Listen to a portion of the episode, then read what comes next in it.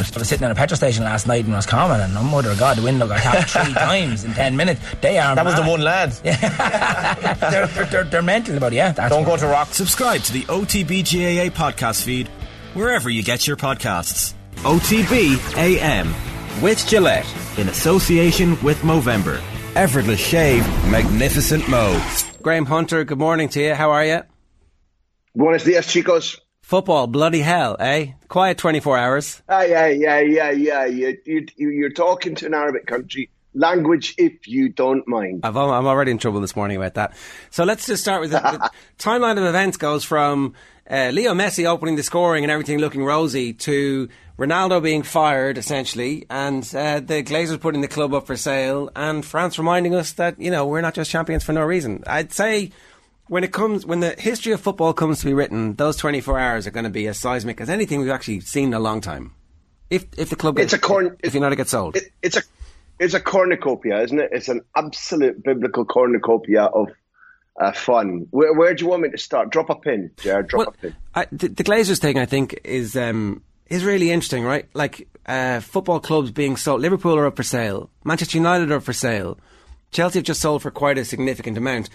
There's loads of Gulf money interested in football, and I just what what like what are you hearing? What do you think? What do you what do you sense about all this? the, the, the, the first you asked me what I'm hearing. The first thing to say is if you if you want to intertwine two of those stories, let everybody be clear. I have this as a matter of fact. In the summer, Erik Ten Hag's coaching staff, sufficient numbers of the senior players who were consulted, other staff who were at United that Ten Hag inherited, all said it's time for not get him out, not we despise him, it's time to move him on. And the Glazers said no. It was absolutely 100% a decision by the owners that Cristiano Ronaldo must stay. So the mess that you were talking about uh, and, and how people will feel w- was caused by the owners. Um, as far as the Glazers are concerned, having read the statement, I think that because they've been so despised for their leeching of money and despised by people who are beyond Manchester United fans. And not, if you were one, the, the level of desperation must have been high because any big club run in a way where it's tied its bootlaces together, which they have, ineptitude of appointments, ineptitude of uh, signings, vast wastes of money, and money being leached out the back door to pay the owners the dividends that's that's an implosion situation, and and therefore far, in my opinion, far far beyond the idea of not being competitive in the Champions League, not being competitive to win the title, having to work hard to make top four. All of these things could have become the tip of the iceberg. The whole the whole entity could have been shriveled into a prune, and financial problems could have easily come their way. So in my opinion, we have to be analytically very careful about what's being said. It does look as if it's up for sale, but will they sell? Will they change their mind? Will the buyer be the right one to satisfy the needs of the club, which is dynamism, planning, experience, a change in how they view the profitability of owning a club, or do they need profit? And for Manchester United fans who've been lashing out at City's owners or Newcastle's owner or PSG's owner, are you about to be in the same? That you know, this is a, a story which is it's very, very, very early gestation. There are many, many layers, and it's beyond just careful what you wish for because there there will be an array of options coming in the direction of Old Trafford, and it's not it's not for sure that the Glazers will sell. I don't think I don't believe from what we've read so far. And, and therefore, it's a very, very complex story. And in the meantime, I suspect it means uncertainty and disruption at Manchester United, uncertainty and disruption in Lionel Scaloni's camp too. Um, each game needs to be looked at in its own merits. So, talking wholly generically is wrong, but there are some wider context conclusions you can draw. Uh, without being parochial, I go back to Spain, Switzerland in the first game of 2010, and not the fact that Spain then won the tournament, not Argentina can, but when you get um, a relatively skillful side in relatively good nick, but which is full of top level players who are a little bit tired, a little bit jaded, and are a little bit smaller than opponents, it, it starts to even things out. Saudi Arabia, in particular positions, particularly in the nine up front, very, very good. Two goals, exceptional. Their tactics, exceptional. Bigger, stronger, quicker all over the park, totally committed. These gaps can narrow consistently. And while Iran and Saudi are different footballing ideas and different individual footballers, it did, to my taste at least. Well, I'll give a little anecdote yesterday I was um, taking Luis Enrique Martinez, the Spain coach, from um, a flash interview area where, where people do um, interviews standing up to I was granted a studio. Uh, so there's a television studio in the in the state in the International Broadcasting Centre where the press conference were taking place. And once he was behind the scenes, we got on reasonably well. He sort of leapt on me, put his arm around my shoulder, and I wouldn't do the Spanish. How's it going, Graham? England, what about England last night? They were exceptional. I was like, mate, mate, hold on. I was dressed in an Iran strip. I'm Scottish. Yeah, okay, fair point, fair point, fair point. Luis Enrique, my point, apart from his little joke, was he was exhilarated by what he watched when he saw England playing. And so the four teams are not identical, but it does set, cast in very strong light the way in which England remorselessly were on form, fit, dynamic, pretty ruthless in when their their power plays of goals came in comparison to Argentina. So it's a broad brush, Ger, Shane, because for different nations, but uh, there are still wider conclusions to draw about what lesser understood, lesser researched teams can do to the bigger sides who, who come jaded and need, after all their intensive concertina league campaigns, who need time to get their momentum rolling. So um, you, you brought up England there, right? One one thing um, that might happen here is that, like we've we've seen with Southgate, he plays that uh, style of play, that formation against teams who he thinks he's going to beat. But if, for example, he was to come up against Spain later in the tournament, he's probably going to stick in another defender and weaken the side significantly. Maybe they'll be hard to beat, but the chance of them winning that game in normal time suddenly uh, lessens. And it's interesting to hear that Luis Enrique is like, actually, this is amazing. They were really good playing like that. He was bubbling. He was absolutely bubbling. And look, you, you, that's a big can of worms you've opened. I, I, I, did on my podcast a real piece of analysis that I'm, I'm, I'm genuinely proud of after the Italy final. And I think there are things eh, that are endemic, inbuilt in Gareth Southgate that limit him a little bit. I think he's done, and I said this before. I'll repeat. It was it was evident in Russia, as a guy who's come in and analytically assessed what was in front of him, the problems he suffered as a footballer with England, the problems that his his elite footballers, and he does have many of them, are suffering. The way in which the media, ham- English media, genuinely hampered the confidence and the exuberance of certain players he, he, uh, the the squad feeling, if if I can use that phrase, of of unity, enjoyment of being together. He came in and and with a scalpel, he he rebuilt everything that was uh, the dead weight that England's football team had to be dragging, and then he's got in significant numbers of his very good players understanding his ideas, relatively motivated to play for him, and on form, and no longer. I, I was England correspondent in in the nineties and, and it's hard to believe for multimillionaires. Even then, they were multimillionaires. But the, the the the repetitive wearing down nature of the tabloids turning on them and hammering them, and their families being sad, and their friends being sad, and your dad and mum being outraged. That was that was co- utterly corrosive on split second decision. Do I, do I take the shot? Do I make this pass? Do I want to go? He's changed all of that is he in those moments that you've begun to outline? Uh, we're game one, Joe. We have to be careful, but in the crucial moments of how do I play this big opponent? What's my team? I think often with time to plan, he's quite good. If you look at the way they attack um, Italy or Croatia in the opening stages of the semi-final of the World Cup, the final of the Euros, it's all there. In game management, during the game when it's you're on the touchline, you're not watching a video, it's hurly burly. You're drawing conclusions, and you're having to tighten your sphincter, going back to your football bloody hell, and say, "Yeah, this is what I know. What we're doing. This is what we're doing." That's where I think there's a lack. Does it have an influence? Do you think on Luis Enrique's approach, to watching other teams in the World Cup be so effervescent? No, no, no.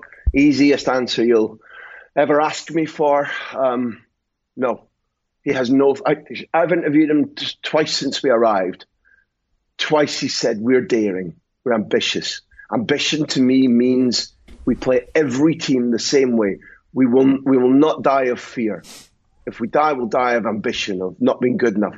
Front foot, attack, entertain, aggressive. We want the world to watch us. Uh, he, there is absolutely no question that that part of his philosophy will never change, irrespective of which club or nation he's managing or who's in front of him.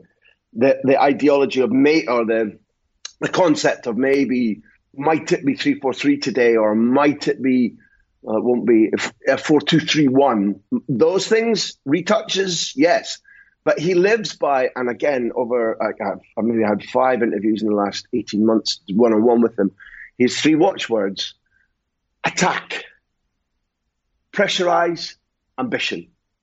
He picks. He says he always says he picks his team based on how can each of these players attack each of them, and then when we don't have the ball, I want my teams to press the other team until we get them. Not high, not the, the press that we saw with Pep Guardiola's Barcelona. There are various different styles of, of it, but anybody who will not pressurize an opponent and pressurize in groups will, won't play for him. And ambition is at them, get at them every minute. And, and if, if we're 1 0 up with six minutes remaining, attack. Don't bank, don't be conservative, attack. So it's a simple answer to your question. Uh, uh, Graham, I guess when you look at some of the groups and you look at some of the pathways that could come out of it in terms of last 16 and quarterfinals, topping the group could be very important in terms of setting your own pathway and, and avoiding some of the big guns like when you look at Spain's group, a lot of people kind of talking about Germany coming in under the radar. Um, look, the Costa Rica game today, you'd imagine, even though like I had totally forgotten about Costa Rica topping a group of death with Italy, England, and Uruguay back in 2014, one of the great shocks. Like, what, what's the general vibe in Spain? Is it that, that Germany are are no Germany of old, or that you know that, that they, they can go on ahead and push on and win this group quite comfortably and, and maybe push on from there? See, it's hard to talk to you about the general vibe in Spain. I've been here in Qatar now 10 days. Um, clearly, I speak to media colleagues who are Spanish. I've read the, today's football press. Do you know, there's almost no mention of the rivals or the group of death. Um, the general attention is on this baby Spain. Mm there is a, a, wide understanding that this Spanish group, albeit it's very, very junior, I think average age, am I right? Might it be the youngest squad in the tournament on average age? I think so. Um, and therefore, I think there's a record over the months since the draw, Shane, there's been a recognition that if Spain don't beat Costa Rica, this is one of those groups that they might not go through. And I think that other nations will do well to look at Spain as we hope they trip up in the group because if they get momentum, they can be dangerous. I don't um, ascribe to, there's been lots of studies and statistical modeling and all this kind of stuff that says Spain are the second favourites behind Brazil and it's going to be Spain in the. Honestly, having been at eight World Cups now in various guises, I think Spain lack a killer goal scorer. They're very slender, very lithe, very young, and, and I'm not certain that they, that they portray as, as winners. But in terms of the Spanish media's appreciation of the rivals, they, have become inward looking. The Spanish media and the fans have begun to enjoy this Spain side. They've begun to believe because of um, semi final Euros, beaten finalists in the nations, the first side to qualify for two um, Final Fours in the Nations League. There's a general belief that it, can be fun to be involved in Spain again, and, and that's been paramount ahead of thinking about Costa Rica, Germany, or Japan.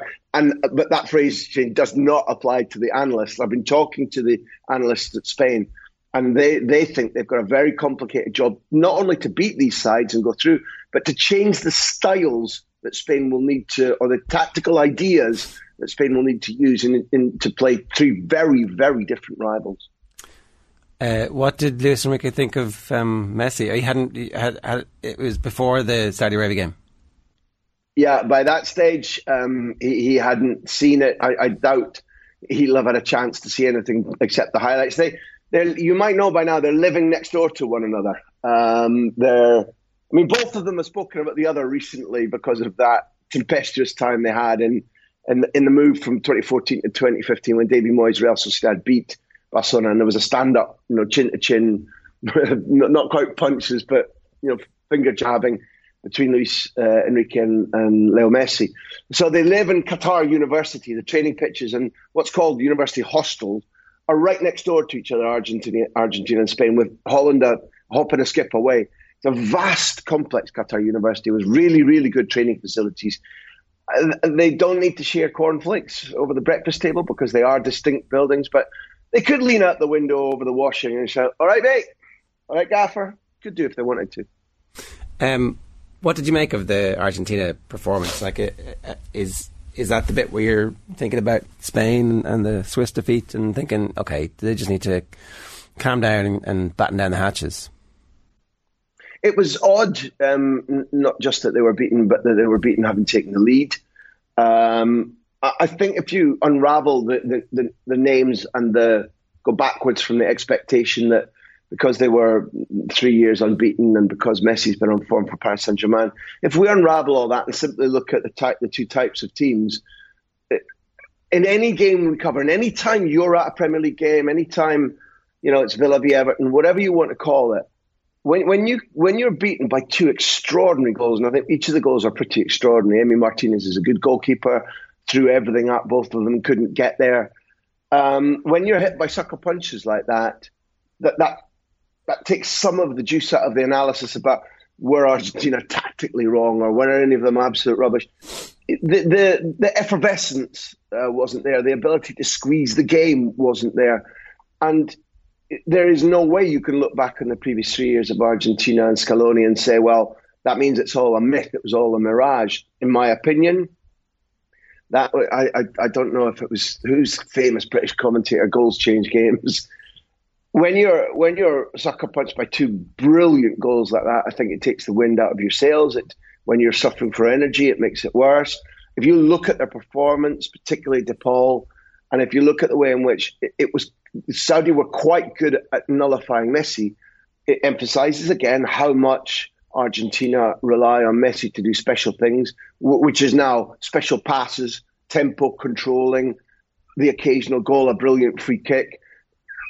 And and when if you looked at De Paul caught my eye a lot. He's been lethargic and not very influential for Atleti.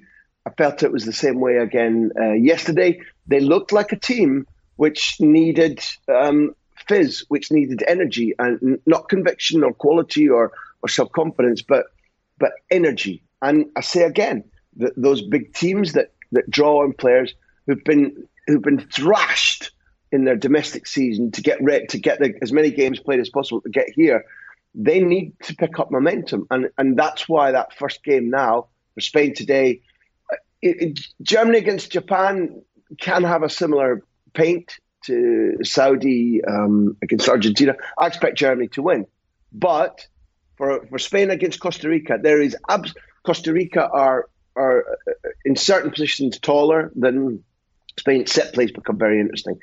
Costa Rica are, have appointed a, a, coach whereby their first half of the qualifying campaign won them two points. The second half of the equivalent number of games, they took 19 points. Um, Joel Campbell is the reference point up front, but um, Luis Fernando Suarez appointed young guys and said to Keylor Navas, back me, bring them through. So they they have nothing to fear. They're young, very quick. They're on a great run of form, and physically they can maybe try to do some of the same things. that Luis Suarez said yesterday, "I want to make it uncomfortable for Spain." So that first game phenomenon, and I think Spain have only won four of their first games in all of their World Cups. So it, what we saw for Argentina yesterday, I don't think it's going to be a unique experience. Graham, um, we're not going to stop talking about Kylian Mbappe to Real Madrid until it happens. Um, I mean, watching him last night, and if there was any doubts as to whether or not he was going to light up this World Cup if France go deep, I mean, every time he touched the ball last night, you just felt like something was going to happen, albeit the, the opposition in Australia wasn't uh, world beaters. But um, are the top brass in, in, in Madrid just licking their lips watching him at this World Cup? No, not at all, Shane, no. Um, W- will Mbappe move to Real Madrid? Yeah, maybe, but let's be crystal clear. There are two primary objectives are Haaland and Bellingham. And that's for this summer coming. That's who they want to sign. That's who they believe they've got a chance of signing. My personal opinion is I don't think they get either of them. But while Mbappe, uh, Florentino Perez is a pragmatic man. He didn't used to be, he used to be an absolutist. Over 20, well, not 22 years, he came in in 2000, he missed about a year. So let's call it over just about 21 years of being president, he's he's had to learn that occasionally you you you you're flexible, you adapt. But the way in which Mbappe has now three times turned them down uh, has they're a haughty club, Shane. You know that they they they they're aristocratic. They they they are deeply stung by being rejected, and therefore it's only if they don't get Haaland that the idea of signing Kylian Mbappe will come back on the table. And at the moment, they, they, they definitely have not renounced the idea that they might tempt Haaland away from City. I personally cannot see how or why that would happen. And I think City probably also beat them to Bellingham. So Real Madrid may have to rejig and, and, and rethink their plans, particularly the way in which Benzema's best ever season probably has been followed by one of his most injury hit seasons. So, yeah, but if you want my appreciation of Mbappe, um, I, think he's not far from being the most exciting footballer, not striker, um, on the planet. I absolutely dote on him. I go back, I can't even remember how many years to John Collins interview. Um, uh, it's several years ago, and he said, "Listen, at Monaco, there are there are some some brilliant kids coming through. There's um, there's this guy Silva, there's this guy Mendy. Well, look what happened to him. And there's this guy Mbappe, who they say, and this was this would have been Mbappe's first season at Monaco. And John Collins is so linked to that club and knows so much about them. He said they are saying at this stage already that he can be better than Thierry Henry. So many years forward, he's an extraordinary athlete. Does things at great pace. And there are moments when he reminds me of Ronaldo Nazario. Not identical in any way, but I haven't seen a player that made me think of Ronaldo Nazario so much since Kylian Mbappe.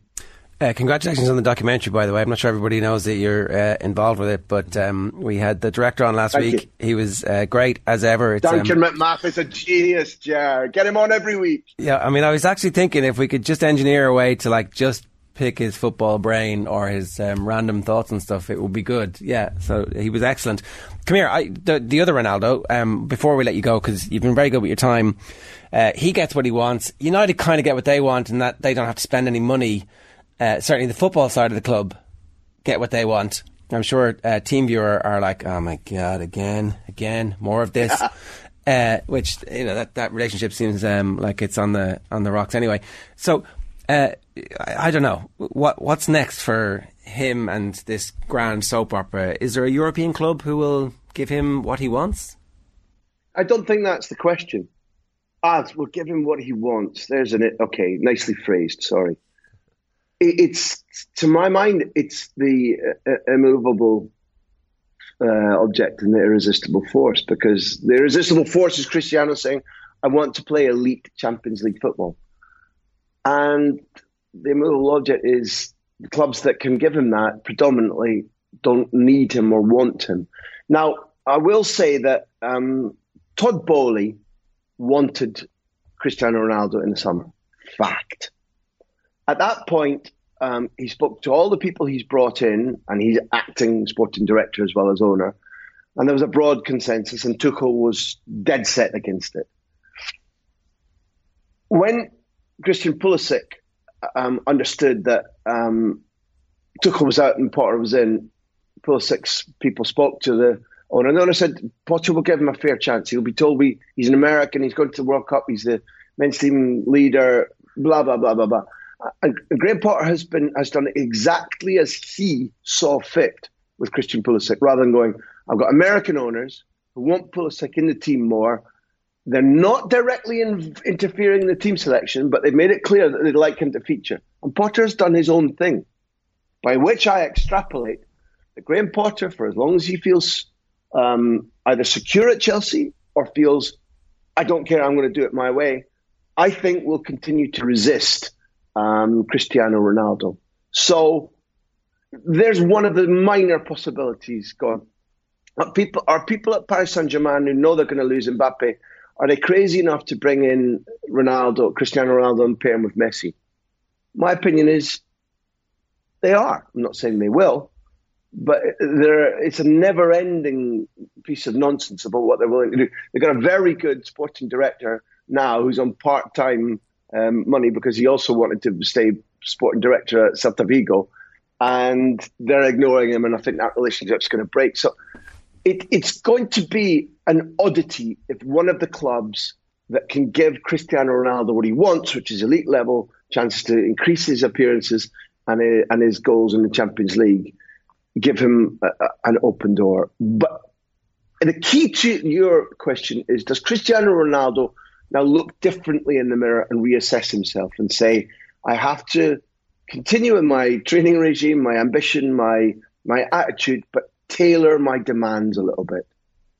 And if he does, then maybe there's a place for him. If he doesn't, then I, th- I think he's going on a on a farewell tour of an Arabic, a rich petrol driven, uh, oil driven, you know, Arabic league or or the MLS. Graham, great stuff. Thanks a million. Enjoy your World Cup, lads. You too. Take care. Talk soon. OTB AM with Gillette in association with Movember. Effortless shave, magnificent mo.